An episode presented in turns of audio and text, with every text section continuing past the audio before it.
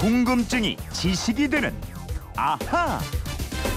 네, 궁금증과 호기심이 세상을 바꿉니다. 궁금증이 지식이 되는 아하. 오늘은 휴대폰 뒷번호 팔팔일공님의 궁금증인데요. 사극 드라마를 보면 조정의 대신이 어느 날 왕의 명령으로 유배를 떠나게 되는데 멀리 유배를 갈 때 경비가 들 텐데요. 이 비용과 그리고 유배지에서 생활할 때 비용, 숙식 이런 걸 어떻게 해결하는지 궁금합니다. 시원하게 알려주세요 이러셨는데 시공을 넘나드는 궁금증 해결사 김초롱 아나운서와 알아보도록 하겠습니다. 어서 오세요. 네, 안녕하세요.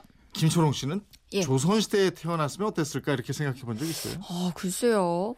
경복궁 이런 데 가면은 내 집 같기도 하고 이렇게 주변에 거닐면은 편안하기도 하고 거기 여러 예. 예. 왕족도 있지만 뭐 무술이도 예. 있고 저는 먹는 거 좋아해서 수락관에 있었을지 몰라요.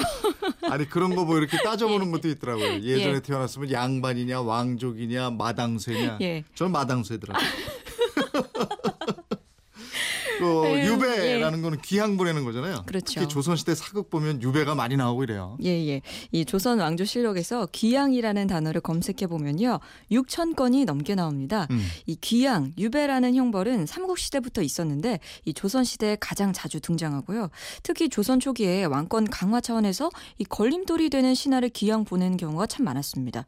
또 당쟁이 격화되면서 특정 정파가 득세를 하면 반대파를 숙청하는 차원에서 기왕 보내는 일이 많았습니다. 때문입니다. 네, 맞아요. 뭐 무슨 무슨 사화도 많고 무슨 무슨 박해도 네, 있고 맞아요. 이렇잖아요. 네. 그 잘 아시는 정약용, 정약전 이 두 형제 이분들도 신유 박해 때 전남 강진이나 흑산도로 유배를 갔습니다. 네. 그 종교를 구실로 해서 남인 세력을 척결하는데 이 유배를 활용했던 거죠. 이 유배가 죄인한테 내리는 형벌 중에서 꽤 센 형벌이었죠. 아, 그럼요. 이 조선시대 형벌 체계를 살펴보면요, 오형입니다. 첫째가 태형. 죄를 지은 사람의 볼기를 십 대부터 오십 대까지 치는 비교적 가벼운 형벌, 네. 형벌이고요. 이 장형은 육십 대부터 백 대까지 곤장으로 볼기를 치는 형벌이 아, 있었습니다. 예. 또 세 번째 도형이 있는데요.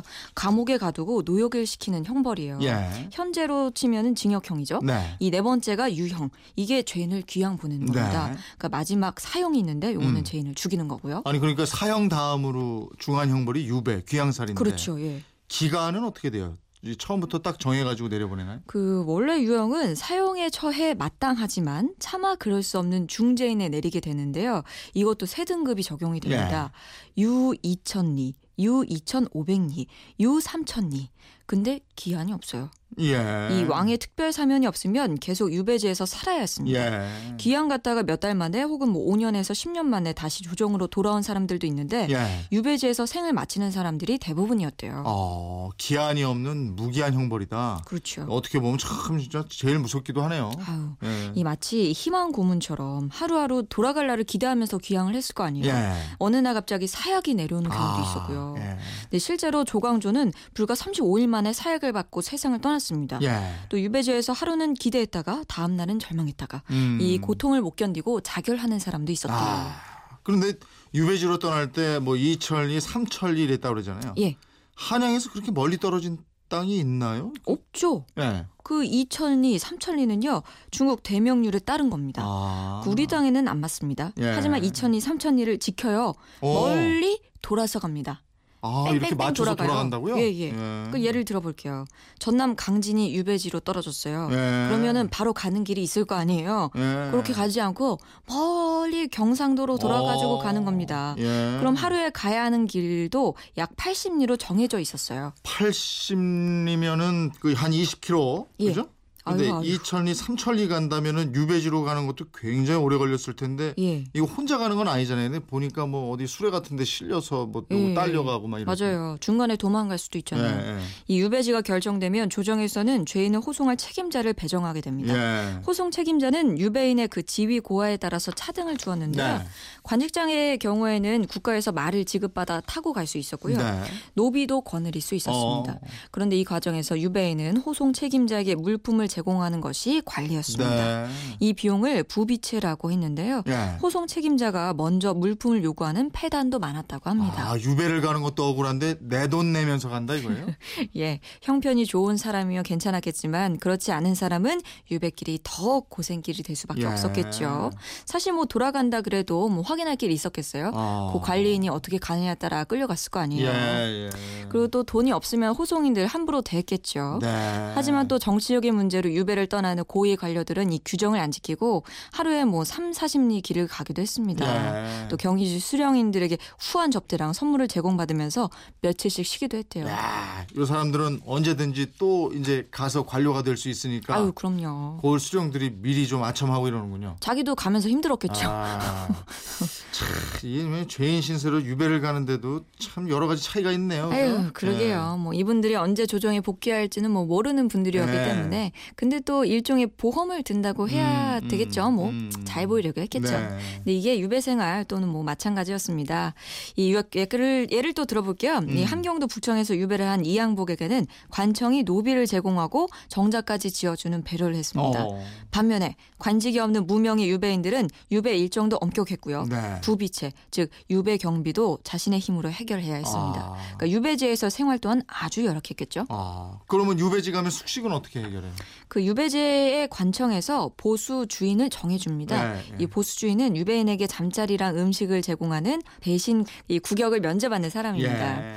근데 이 보수 주인을 잘못 만나면요, 박대화, 열악한 환경을 감수해야 했고요. 네. 방이 제대로 없어서 헛간에서 그냥 거적대기 덮고 자기도 했대요. 그 보수 주인 입장에서 볼 때도 어느 누가 왕이 벌을 내린 그 중죄를 막고 싶었겠어요. 예. 그래서 일부 유배인은 자기 돈으로 집을 사서 기거하기도 했습니다. 그러니까 유배인도 돈 없고 권력 없고 이러면 유배 생활이 더 깝깝해지네. 굉장히 힘들어지는 거죠. 그렇죠, 거군요. 그렇죠. 그런데 예. 예. 유배지에 가족이나 노비를 데려갈 수 있다고 그랬잖아요. 예, 그 아들이랑 함께 유배를 떠난 사람도 있었는데요. 이 유배지로 가족과 노비들을 모두 불러서 거기서 함께 생활을 한 유배인도 있습니다. 예. 이런 건 자유로웠던 것 같아요. 그러네. 근데 이것도 형편 좋은 사람들 얘기지 아닌 사람들은 뭐 부모나 아내 사망 소식을 몇 달 뒤에나 듣고 예. 통곡을 하기도 했습니다. 그 유배지는 주로 한양에서 멀리 떨어진 지역으로 정해졌던 것 같은데요. 그렇죠. 네. 이 세력을 규합하기 어려운 것으로 보냈습니다. 주로 섬이 많은 전라도나 경상도, 특히 제주도가 이 죄가 무거운 사람의 유배지였고요.